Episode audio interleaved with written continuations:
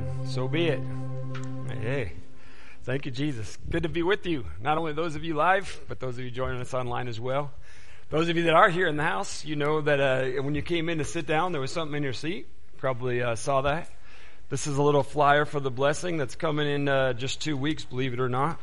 And uh, the, the reason we have those on your chair is we're challenging you to go and invite someone to come with you to the blessing this year and there's details on there and you know a little bit about that, so please check that out and do that. Today at four o'clock we have a kickstands up for a prayer ride. Those of you that are in full throttle received an email about that, and if you didn't, uh, you should probably check your spam or your junk file and make sure that you're registered with the office to receive those emails. We are going to be riding over to Foothills Community Church, and we will be meeting there at 5 o'clock for prayer time. So there's a possibility that rain will be going through the day. Thank you, Jesus, for the rain uh, throughout the day, and it's supposed to stop right at 4 o'clock, which is our kickstands up. So don't be shy. Get on out there, and if you don't want to ride your bike, that's fine. You're welcome to drive a car. But the point of this whole thing today is not a joyride; it's a prayer ride, and we're going to pray over some people and property, and a church and families and so we've been invited by God to do this and participate in kingdom work. So don't be shy about it. Let's do it, okay? Uh, please join us on that prayer ride today. We will be having a brand new class starting next Sunday. There was information in the bulletin about that. I'm only giving some in, uh, announcements today to help us uh, catch some of the things that are going on. So next Sunday begins that brand new uh, study, and it's you know like 101 Bible, understanding the Bible. It'll be happening right after this service, so it's going to be at 10:30, uh, 10:45, I think it starts downstairs. Information's in your bulletin, so check that out. Uh, it is like a 10 week class, so it's not like you're there forever. It's a start and an end, and we'll uh, continue to run, run, that, so check that out. We're also uh, not only doing the blessing in two weeks, but in three weeks we have baptism. Uh, so if you're not, uh, have you ever been baptized, or maybe you were baptized and you know it was for the wrong reasons and you need to do that, please sign up to be a part of that. We'll talk to you about it, okay?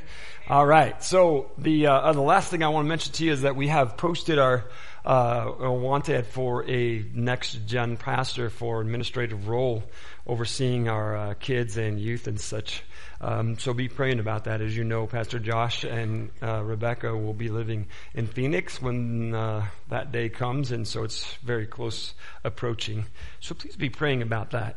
Uh, as we begin today, in the message part of things, I hope that you are prepared and ready for whatever comes our way. You have no idea what's coming, and neither do I. But we serve the one who does. And he has asked us as his people to be ready. Right? So ready is not just standing there looking into space saying, come on, Jesus. Ready is actually doing something for him. And when he comes, he wants to make sure that his church, his bride, is prepared within and working all around to let the world know that the Savior reigns and he is real. Part of that thing that he wants to talk to us about today is our interaction with each other as a church and what God is doing in our life and what he wants to do in our life because God is about transformation and change. Amen? Amen. You have not arrived. I don't know if that's a revelation today. Maybe you just showed up to hear that one. You haven't arrived yet. Okay, not one of us have. We have been called by God to come to this moment in our lives because God wants to deal with us where we are to take us where we can't get ourselves to represent who He is in the right context. So as we look into God's Word, we're going to read this scripture and it's in Matthew chapter 7.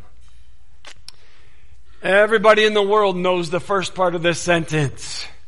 Do not judge others. Everybody knows that. I mean, I can't tell you how many people tell me that. Oh, don't judge. I don't judge. I don't hold that against them. Well, let's take the full context of what Jesus says to us so that we learn what it is that Jesus is trying to teach us rather than just ignoring what's happening around us and ignoring what's happening in the lives of people around us and ignoring what's happening in our own life. Amen? Church, let's learn about judging. Are you excited about that? We're born with an innate gift of judgment. Nobody ought to teach us that. We look at people and we already assess them. There was this day that I've shared with you before, but I always think about it is because my wife and I were like dirt poor way back when, and you know, like not that we're wealthy today, but we're where you guys take very good care of us. But I'm telling you that I was, God had invited us into a challenge season of our life to trust Him through things without having uh, money.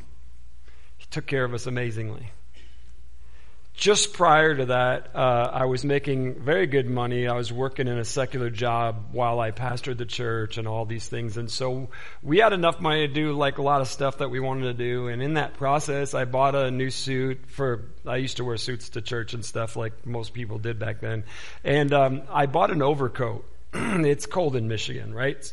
But I didn't want just a regular overcoat. I wanted a leather one, a black leather, of course, you know. So I had a black leather overcoat we had this old Ford Tempo. I don't know if you remember those, but it was, you know, very ugly car. Uh, and, uh, I was, I love cars. I was born and raised in the Detroit area, and so Motor City and all that. I grew up loving cars. I like new cars. I, I like old cars too, but I like new cars.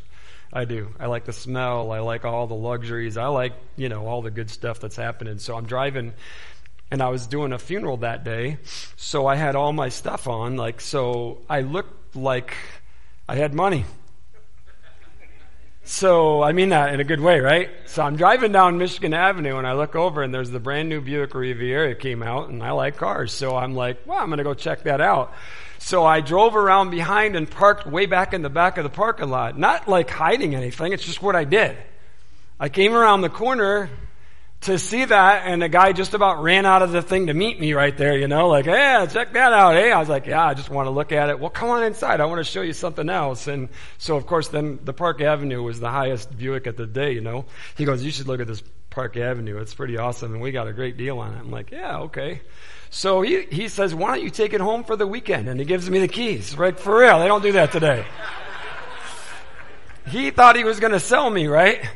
He hadn't run my credit score and he hadn't looked at my income. He was purely looking at the outside and he thought that if I would take this vehicle home, he was in. Well, I did take it home. I pulled in the driveway. Hey, babe, let's go see my brother. took a trip down to see my brother and we were driving all over and like loving it, checking it, showing everybody. And on Monday I drove it back and parked it, went inside, gave him the key, said, Hey, I was given this to take home, went out, got in my tempo and drove home. I mean, I was young and, you know, I wasn't like trying to take advantage. I was young and kind of dumb in some ways, you know what I mean? But this funny thing is, is that, you know, God's so good and He's merciful to us because of my ignorance, you know. That guy wasn't at work that day. Thank you, Jesus. In those days, we didn't have cell phones either. So I come home uh, from work and there's a message. Hey, Dave, uh, the car's here. I'm like, yeah, okay, whatever. Uh, yeah was at it for the weekend, man.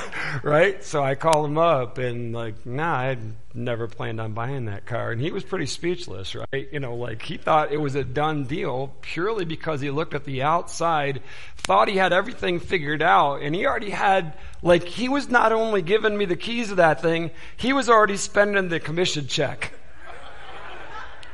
You hear me, folks? I didn't buy the car. I mean, I couldn't buy the car shoot, man, that was the, the payment on that car would have been almost as much as I made in a month. It's crazy. See, it, that's a, like a humorous illustration of things, but we do it all the time. When we see people, we, however they're dressed, whatever they're doing, whatever they're driving, whenever we hear what they do for a living, we begin to put a certain status or placement on them without ever knowing who they are. Huh. So as I look at the, what Jesus says here, he says, do not judge others and you will not be judged. Look, man, we can escape all this mess if we just stop doing that stuff, right? So that's good news, but we don't hear that last part of that. Now he goes on. Now listen, this is, remember, this is Jesus talking. Do not judge others and you will not be judged, for you will be treated as you treat others. The standard you use in judging is the standard by which you will be judged. You know, I uh, used to go to Cedar Point. That's up in Michigan. Down in Ohio, actually. I don't like that place, but I would go there to frequent a few other things, you know. Uh, anyway, so you know, when you go in there, you've been, all been to amusement parks and different things, and they have this little guy standing there with his arm out, says you have to be this tall to do take this ride. Right? This is Jesus talking to us. And we're like doing this to everybody around us. We've all set this standard. And we look at people and say, if you don't measure up to here, you don't qualify to me. This is exactly what he's talking to us about. He says, the way you treat others, you're going to be treated. The, the standard you use in judging is the standard by which you will be judged. Now, the Word of God tells us we're all going to be judged, right? We're all going to be judged. We are. Yes, you're forgiven of your sins. No, they're not being revisited upon you. There's a different type of judgment that will happen to the believer than the world. But we're going to be judged. The words we say, the things we do, we're going to be held accountable for those and how we represent Jesus and what he's saying to us. Now listen, this is not the end of what he's talking about here. Jesus is trying to teach his followers something that the world doesn't understand. Why worry about a speck in your friend's eye when you have a log in your own? How can you think of saying to your friend, let me help you get rid of that speck in your eye when you can't see past the log in your own eye? Hypocrite! This is Jesus, remember? First, get rid of the log in your own eye, then you will see well enough to deal with the speck in your friend's eye. So now we have to take all of this in context and understand Jesus is saying something to us as we assess people around us. Understand that is how I am now viewing you. Hear me? God is telling us something. He's saying the very way you're looking at people and you're measuring them, God's saying, I'm measuring you with the standard you have set. Now then, as you begin to talk about the problems in their life, He's saying you first need to look in the mirror and see what's wrong with you. Because what's wrong with you is way worse than what's wrong with them, no matter what you think. Speck log. Figure it out. This is Jesus talking. And he's saying, when all you see is the speck in their life, you're a hypocrite. The words of Jesus. That's pretty powerful stuff, church.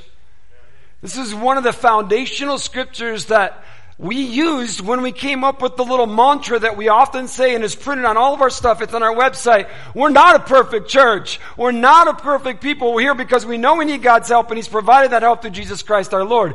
The reason we make that statement is to help all of us not look at anyone else in the room by way of, you need to go to the altar.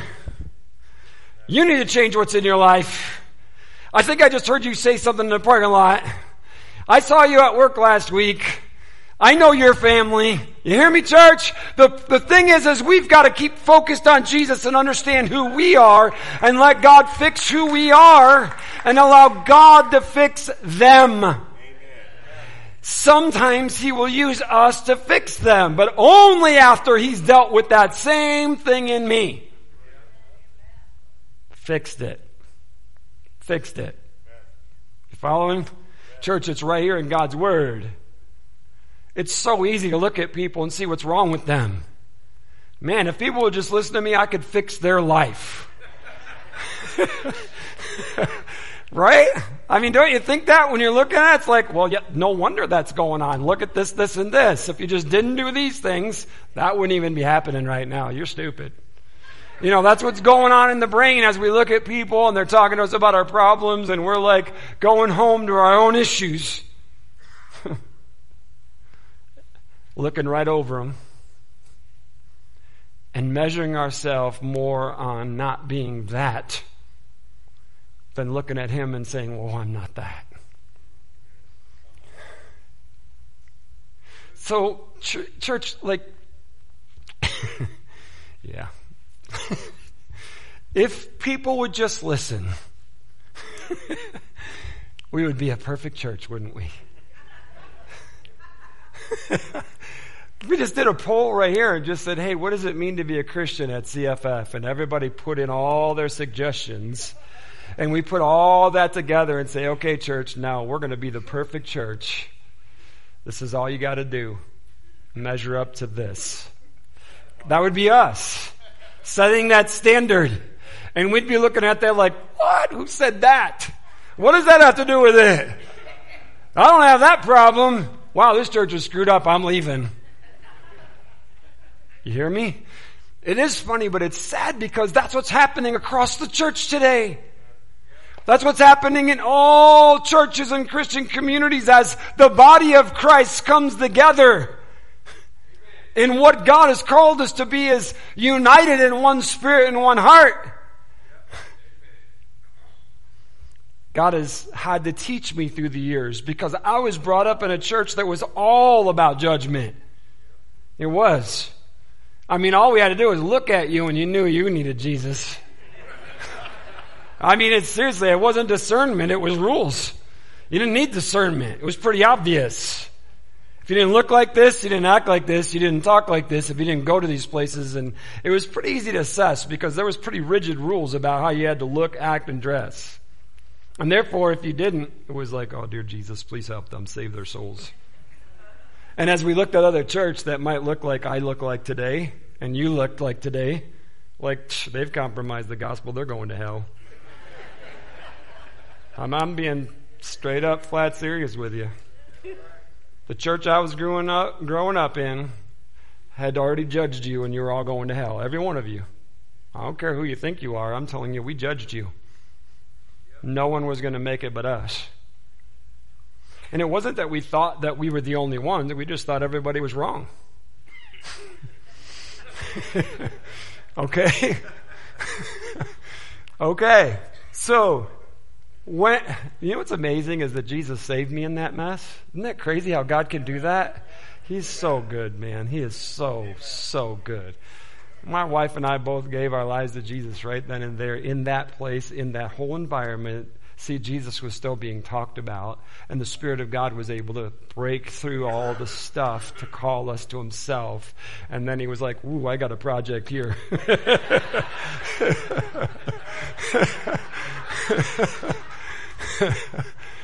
Ah, uh, yeah.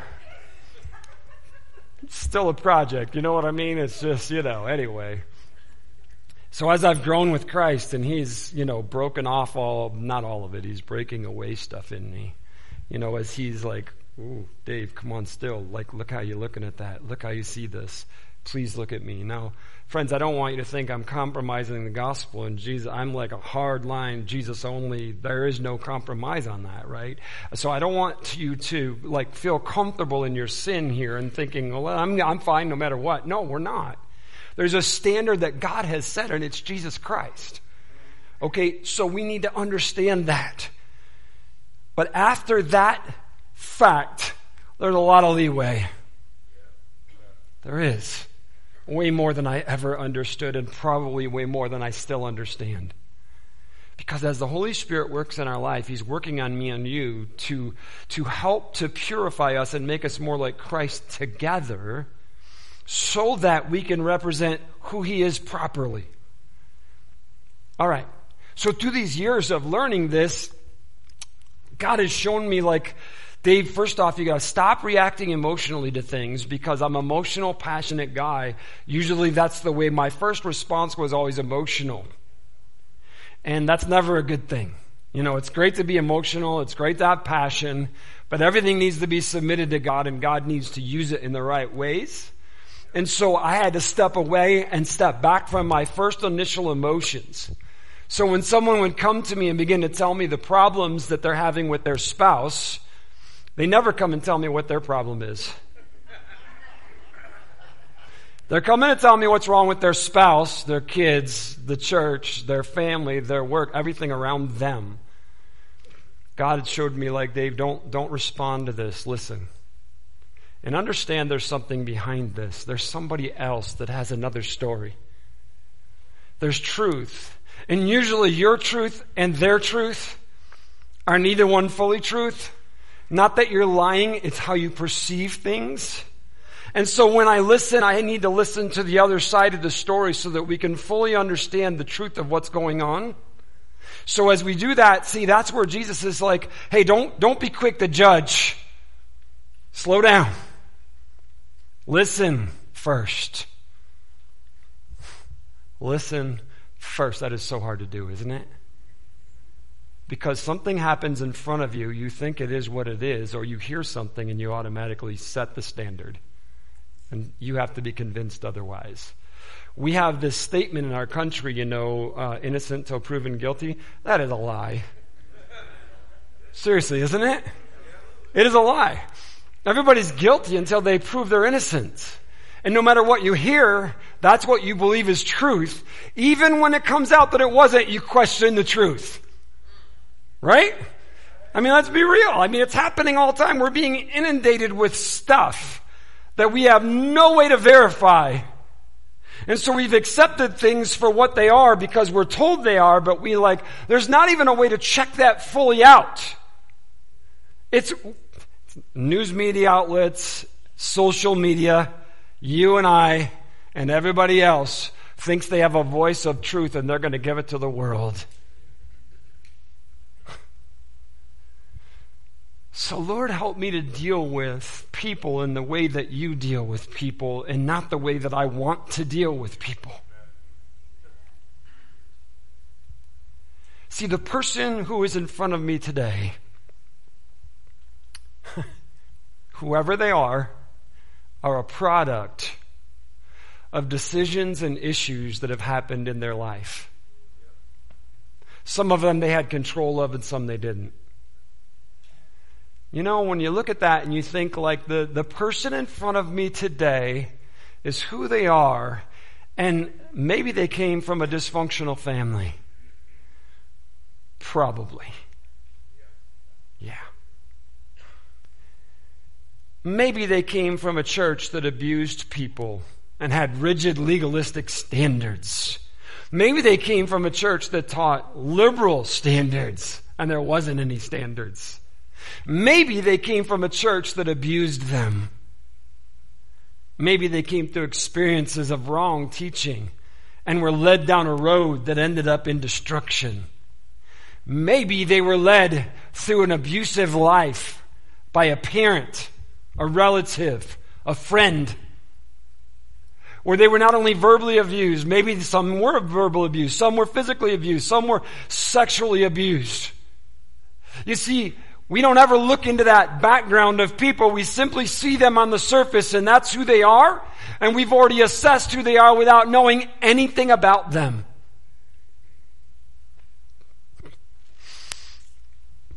Some are damaged from generational sin. Some from whatever. You understand? As a pastor, I have to, I mean, I don't have to. I am allowed by God to deal with people as I deal with people and I hear about them and we begin the journey of their issues, whatever they are in the moment, we begin to hear about their past. And when you begin to hear about this event or that event or their, their upbringing or the experiences that they had in their life, things begin to make a lot more sense as to what you're looking at right now. You know what I mean? There's pieces to the puzzle that you and I don't have a clue about, but Almighty God knows every detail. God is not the one that has created the issues of our past. He is the one who is coming to heal and fix the problems of our past. Sin is the thing that's damaged us. And God wants to put us together. And the way that God wants to use us as a church is to help people get healed well and whole. Right? Church, Okay, but we have a problem because the church is not a healing place. The people that are sitting around you today have a history. They've traveled some rough roads.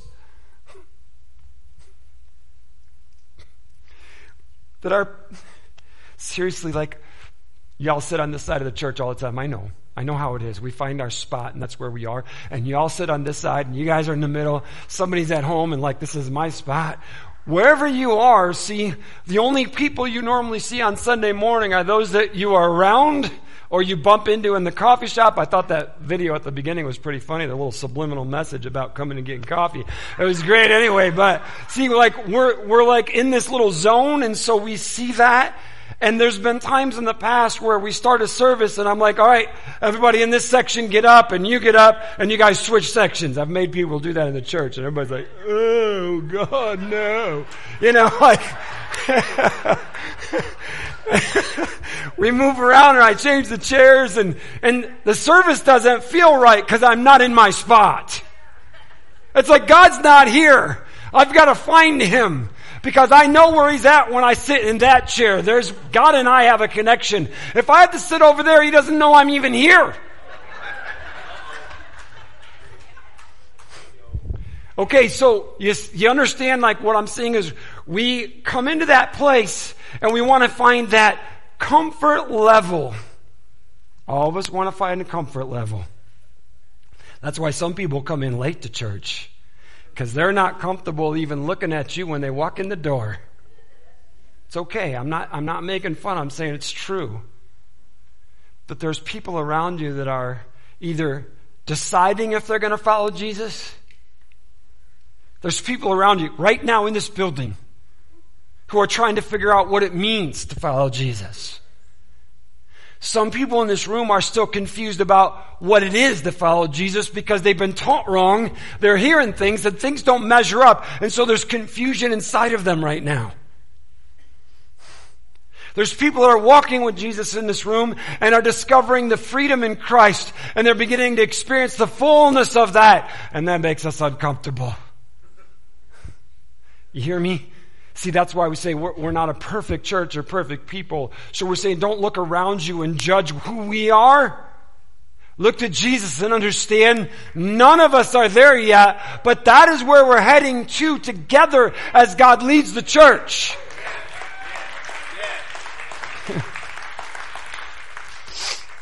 it is amazing to me how quick we are to talk about people in the church or people that work for the church or everybody. Do you remember the, the Exodus and the children of Israel? The people would complain about Moses all that nobody, well, yeah, I'm sure there's people complain about me. I already know that. You know, I'm, I'm the most amazing pastor to some people when things are going well, and then I'm like the product of the devil when they don't like what I do or say, right? I mean, I'm serious. I've heard it all. I don't, I mean, you can't live in that. So the, the children of Israel, when things aren't going well in their life, the first thing they start doing is complaining and griping. They're complaining about their own life situation, but ultimately they begin to blame the people they're following because I wouldn't be here if it wasn't for you, and therefore it's your fault that my life is messed up. Now, they wouldn't blame God. We would blame God. It's everybody else's fault because we're not brash enough to just say, God, it's, you're screwing me over and my life is a mess and it's all your fault. And if you're that brash, you're pretty stupid. Okay, but we'd rather complain and gripe about stuff, people, and as we assess what we view, and we have full judgment of the situation that we know nothing about, and we're telling other people about it, and what's wrong with that individual in the church or that leader in the church because, you know, obviously they don't know what they're doing. God's not okay with that church. So, you know, some of us are very righteous and we don't talk about it. Instead, we just have the whole jury and conviction right up here in our head. I know I can't talk about it, but oh, dear God, do they need your help? yeah. Remember what Jesus said? Remove the beam from your own eye before you get that speck out of their eye. There's a reason he said that to us. See, in the, in the Word of God in Ephesians 4, as the apostle's writing to the church, he's giving us something that we need to hear today. The apostle writes and he says, Therefore, I, a prisoner for serving the Lord, beg you to lead a life worthy of your calling for you've been called by God. Always be humble and gentle. Again, listen to what's being said to us here. is we're being admonished as the church to assess ourselves first. Right? I mean, that's what he just said to us. Excuse me. I beg you to lead a life worthy of your calling, for you've been called by God. Do you know that you're not a Christian except that you've been called by God? Church, you've been called by God. The only reason you have a relationship with Him, that you know Jesus Christ, is because God Himself has called you. That's amazing. Yeah, it is. Okay, so always be humble and gentle. That's a follow up to it. So as we are challenged to assess ourselves, it's like, here's the setting. It's like, man, you're only here because of God. So obviously the people around you are only here because of God. All right. So we're all on the same level there. Now be humble and gentle with one another. See, we're called to represent Jesus to the world, but not only to the world, to the body of Christ. See, as we reflect on the fact that God calls us, and then I'm brought to that place of who I was when He called me, and now who I am because He called me, you're immediately humbled. You haven't made anything of yourself.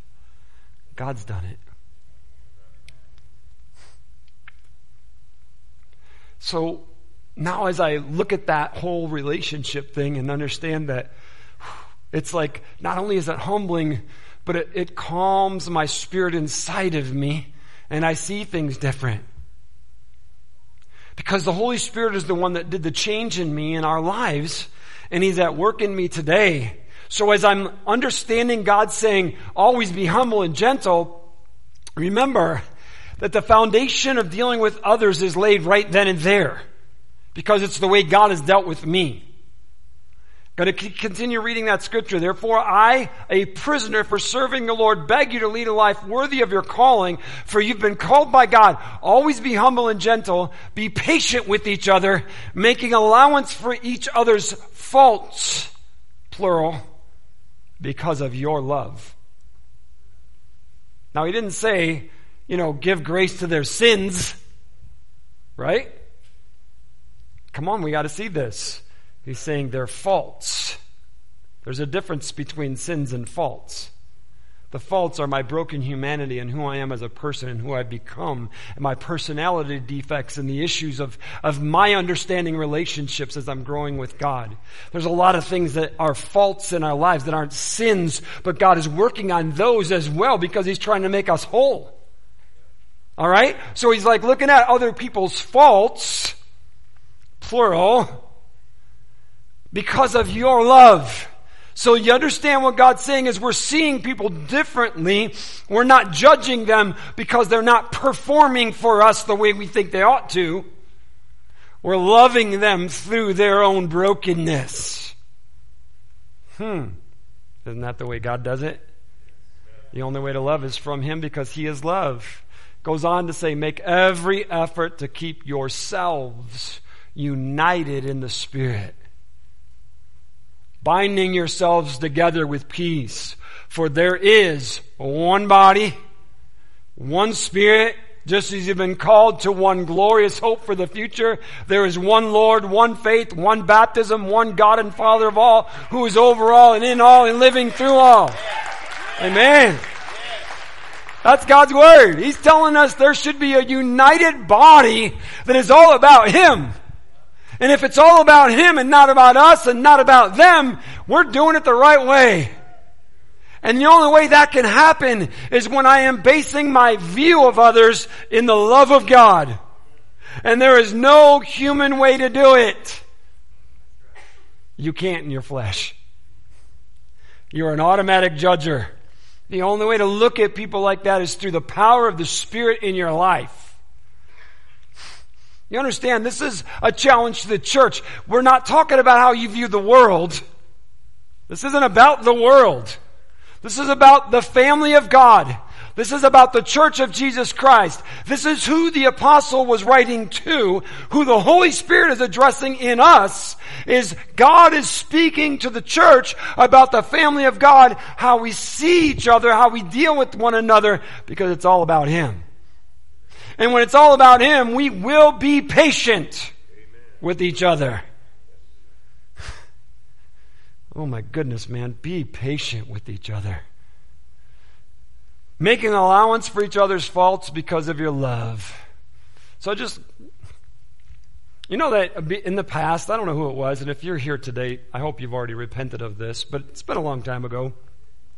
Someone came in the church and brought me a note that someone put on their car in the parking lot of the church, telling them how rude they were for the way they parked their car.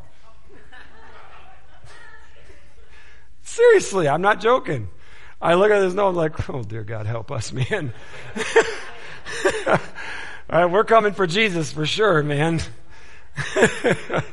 Believe me, that's only one thing. There's been a lot of others, but I'm just, I look at that and I'm thinking like, Lord, it says be patient with each other, making allowance for each other's faults because of your love. When we come into church and we're already critical about the way they're parking their vehicle, I think we have a problem.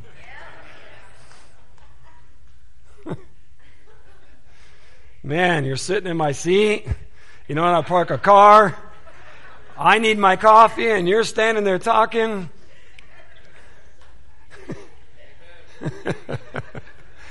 Oh, Lord Jesus, help us, man. uh, help us, Lord. Seriously, help us, Lord. Man, we're supposed to represent Jesus. God's faithful. It's God who is at work in us. And what God's trying to do is produce a functional family where everyone's coming from a dysfunctional family. I don't care how functional you think it was, it wasn't. No, I'm serious. The best family in here still has dysfunction. We have been. Seriously, I'm not saying you weren't loved, so don't like I'm, don't come up and defend your family to me. It's okay. I'm just, I want you to know that, you know, some of us have been blessed with better functioning families than others, but the best family is still dysfunctional. So as we look at this, you got to understand now that if we look around the church and we're trying to find unity in the body of Christ, understanding that we're all coming with our own dysfunctional faults into a group, and now we want to function together as a group, I think it's going to be a little bit of a challenge, don't you? This is why in that section of scripture I read to you, it says, make every effort to keep yourselves united in the Spirit. We've got to work at this thing. We need to submit ourselves and become part of a body. We've got to commit ourselves. One of the things that people tell me when they're leaving the church is I never felt like I was part. And I'm like, well, what did you do to become part? You know, it's like we want everybody else to include us, but we don't do anything to be included. We don't come to a small group. We don't come to a fellowship. We don't participate in stuff, but we want to be loved and belong, but we want to be asked to be loved and involved. I want everybody to know you're invited to be part of the church. All right? You are. You are invited. We want you. You're needed. Stop waiting out there and get involved and do something. Be a part of something. Coming in here on Sunday morning isn't going to ever connect you to a family. All right. See, there's a real spirit of darkness that is the cause of dysfunction, and it's called sin. And so that dysfunction and that stuff is, is thriving in the world around us. And unfortunately, some of us bring that thing in. And I'm not talking about our dysfunctions of our upbringing. I'm not talking about that. I'm talking about the dysfunction of sin that is the root cause of all dysfunction. So, as I see the challenge for me as a follower of Christ, binding myself together with peace and, uh, you know, keep yourselves united in the Spirit, making every effort to do that. I have a challenge regularly in my home how I want to hear my wife, how I want to respond to my wife, how I want to deal with the situations we're dealing with, right? You know what I'm saying? Okay, I have an opportunity. I can either be one that creates peace and unity or I can bring division and discourse by simply responding to whatever's going on in our life. My choice. She has that choice. You have that choice. So, what God helped me to do, um, okay, we're good on the time.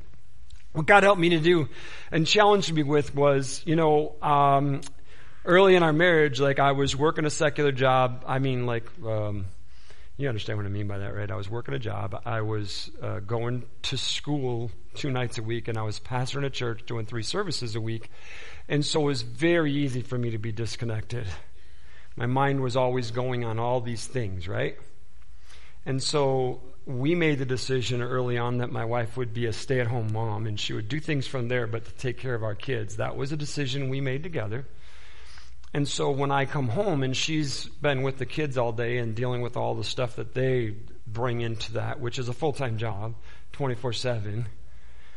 Um, and I came in, a lot of times I was like, oh, you know what I mean? Like I'm already like dealing with all this stuff in my head in my life, and now I come in and there's this like there's this uh, energy, I'll say, in the house and most of it has been focused on her. And so she has this, you know, tension energy and stuff. And so I'm like, I gotta like, uh, yeah. So I have, I had a lot of opportunities to either be a one who brings peace and unity in the home or one who like separates himself like, I cannot deal with this right now. Right?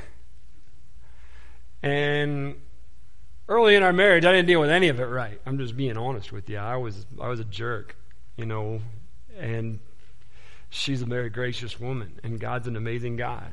And He began to deal with me and talk to me and challenge me about being the leader of my home spiritually as well as be who I am to my wife.